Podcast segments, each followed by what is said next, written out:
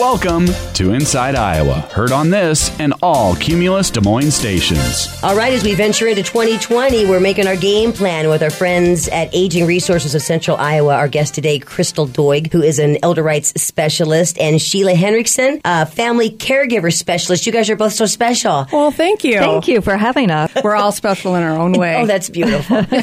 Last time you were in, we talked about National Family Caregivers Month. So we're going to continue that conversation, but I did want you to know that we came up with a game plan, and that is getting to know you last year opened my eyes to the necessity of what you do and the importance of what you do. I don't think we can talk about it enough. We're kind of that hidden secret that nobody knows about, but we're out there, we're in the public, we're out doing presentations, we, we field phone calls from all over the state, actually all over the country. You know, we have caregivers that live out of state, but yeah, we're that hidden gem. We really are a very knowledgeable and uh, resource for anybody in the community that needs help with pretty much anything. We might not be the experts on that thing they're calling us about, but we will get them to the right fa- Hey, folks. Right there is takes the stress away. Just knowing, okay, you may not know the answer, but you're going to at least get us to the answer. Absolutely. We're not going to uh, turn anybody away. Um, one of my, I tell this story all the time. We've had calls asking all the way from how does my Jitterbug phone work to um, abuse going on in the home. So there, so there's everything in between that. So at the, we are part of the Area Agency on Aging, commonly referred to uh, in our world as the AAA, not the motor cl- club that we talk about from time to time. Right, right. But um, so we, and there's six of us throughout the whole state of Iowa. So there's one of us in every county, covers every county. So we, even if we get a call from someone outside of our county, we will write them or route them, excuse me, to the county that can best serve their need. And you know, when we're talking, we're we're talking to folks who are going to end up being caregivers. Uh, we're, we're we're talking to folks that could use uh, just some answers who might even still be taking care of their own business. Absolutely, and that, that's why um, I brought my amazing, knowledgeable coworker Sheila Henrichson here, and she's going to kind of talk through the family caregiver program. Um, not to steal her thunder or anything, but um, now that we saw our parents over the holidays or aunt, uncles, grandparents. Actually, this is when we, we do get a lot of increase in our calls at this time of the year. So I'm going to let Sheila take it over and, and what she can help with. And that is actually where we kind of left off last time, wasn't it, Sheila? That when we get together with our family and friends that we haven't seen maybe for a while to look and see if we notice any changes. Yes, that's that's right. So um, I just thought we could talk about you know starting the conversation about caregiving. Um, caregiving is uh, something that most everyone will do or need or both in, in their life, whether it's a short period of time of caregiving or a longer period of time. It's um, something that a lot of people really aren't comfortable discussing or maybe want to discuss, but I, think it's really beneficial to have that discussion, if at all possible, before the need for caregiving arises or Right. before a crisis occurs. Um, because once you're in that crisis mode of a health event taking place, um, you really, it's harder to make decisions because of the emotional. Um, Things that are going on with family members, and Like it's kind of hard to separate yourself from the emotions and the and the business that needs to be taken care of. You're, you're Absolutely, just, you're just yes. reacting to the crisis. And I was talking with Sheila earlier today. Um, my mother-in-law was here over the week, all over the holidays, which was lovely and glad to have her. Um, but that, you know, led to a conversation that I had with my husband over the weekend, not related to my mother-in-law, but how uh, children or the caregiver really wants mom and dad to be safe, and mm-hmm. that's their number one goal. Mm-hmm. The older adult's number one goal is to be independent, still remain independent. That's and that's the, where the conflict becomes, isn't it? Mm-hmm. Absolutely, yeah, yeah. I would say that is the most common conflict, um, and a lot of people might have the perception that okay, well, if if you're an older adult and you are talking about needing care presently, or okay, I may need care in the future. They may be fearful that, well, I'm going to be forced to move out of my home, or I'm going to be forced to have my independence taken away.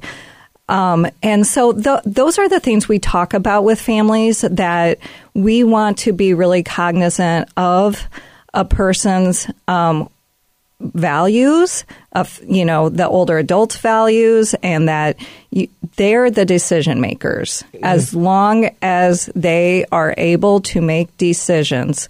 So even if a person does have dementia or does have a health condition that may affect their cognition in some form they are still the decision makers to the extent that they are able to make those decisions. Have respect. Don't stop on their feet. Oh, yes. Oh, absolutely. Absolutely. Yes. So it really does need to be a conversation where people come together and, and talk about, you know, what is important to them, what their wishes are.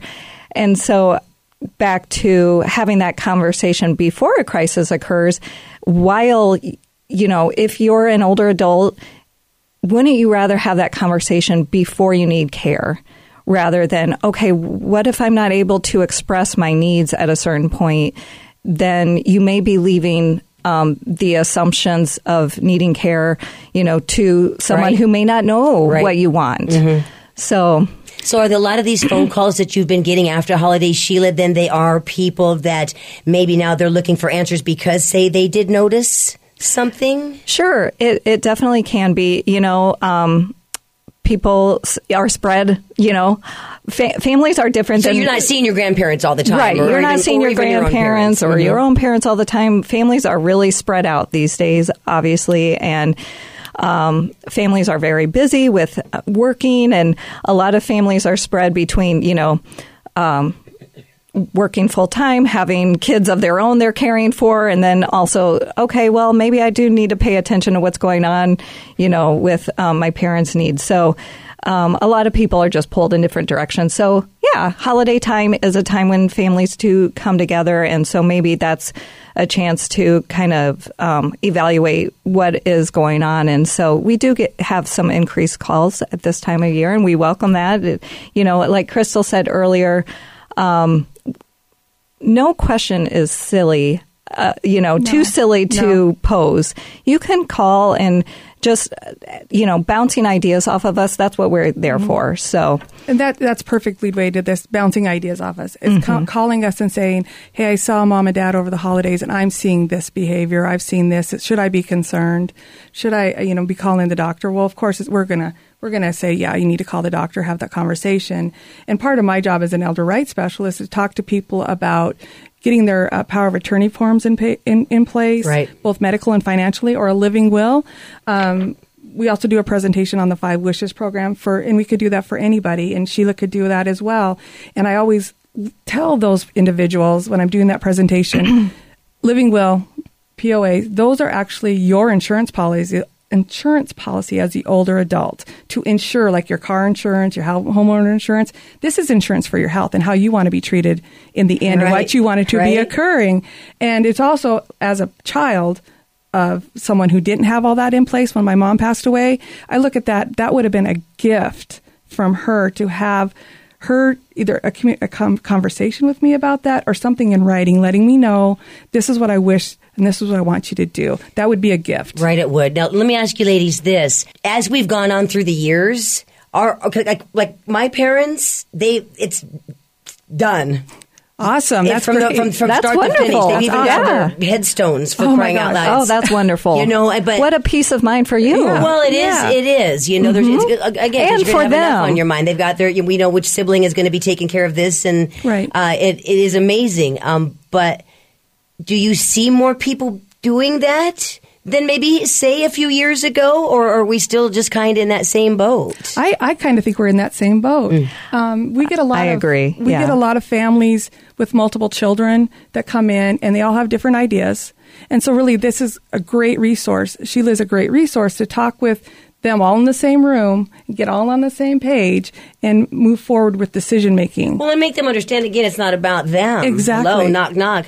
You know, um, it's not easy to sit down and talk to my mom and dad about their headstones. I even know where they're at. You know what I mean? I could drive to them now. I just, I just think that's weird. but you have to have those discussion. So we do. But can I tell you something just kind of off the subject here? They don't ever want to talk about it when it comes the, when, uh, the other way around. Like you're like, okay, mom and dad, if anything happens to me, you know, and they're like, Oh, oh, sure. no, no. So it's the family dynamics Sure. are interesting. Sure. Yeah. You know? And some things don't rear their ugly head in family dynamics until there's a crisis and we need to take care of mom and dad. Mm-hmm. Yep. And I think Sheila would agree with me. Not everyone can be a caregiver. Oh, or definitely, should be a caregiver, definitely. actually. Well, and that's that. that's all right. I just of caught up with that. I'm like, yes, you're right, and that goes back to the very first conversation we Exactly. ever had Exactly. about elder abuse. Yes. yes, that and, in, that and is we're very abuse true. in more ways than one. Stealing, uh, you know, There's could be- physical. uh, absolutely. You know, predominantly we see a lot of financial exploitation, and it is done by Mm-hmm. usually a family or caregiver. But as Sheila could talk with them about how do we look at that, you know, and protect ourselves, she can give them ideas about putting stuff in writing, meeting a lawyer. Um, I would be a big advocate if you've got multiple children in the family that one is power of attorney for finance and one is power of attorney for medical, and we have a co-check, so no one has all the power. So it's Smart, all on smart. The, all up on the table. Yeah, and as you heard Crystal say, I mean, to have you probably didn't didn't even know what to do, and now all of a sudden here you are having to do that. And I do have a feeling that there are a lot of families that put themselves in that position. There are i mean there are so many facets to talking about caregiving and uh, obviously talking about families and different families have different family dynamics but um, when the conversation about future planning or current caregiving um, occurs the financial piece is a, an important part of that piece. So um, it's something a lot, a lot of people are just not very comfortable talking about. But in order to find out what kind of care would be would fit a person's budget, you really do have to know the financial piece. You do. Um, their income and their assets and um, so that's where it is important, like Crystal said, to try to put things into place ahead of time to protect yourself.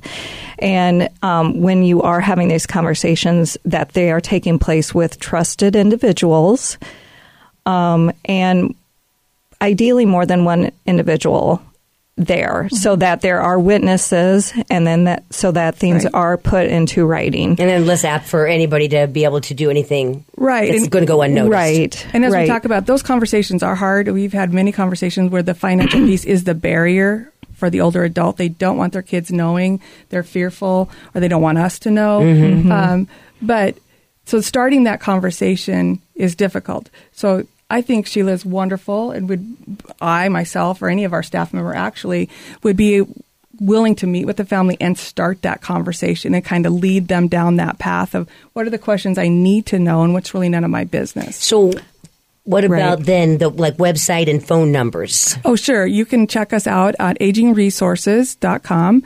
And we also have uh, our local number here is 255 uh, 1310. And the receptionist can direct you to the right person in our office. Okay. You can always ask directly for Sheila or Crystal if you need.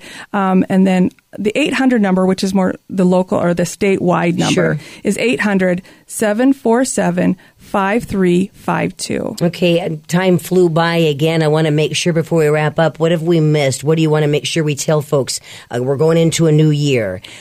Be a, a, a, a, little while before we talk again. Absolutely. Well, I would like to make sure that everybody knows that we have information and referral services at our office for disability 18 to 59 and then anybody over the age of 60. We also have a small case management department that can help. We have options counseling and Sheila is an options counselor as well who can provide options. It's literally what it is and Okay. kind of hang with you for 3 months.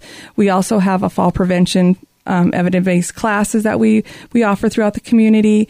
Um, we have the family caregivers program, and then we also have the elder rights program. That's kind of where I am. Um, I'll let Sheila kind of wrap up the family caregiver. Okay.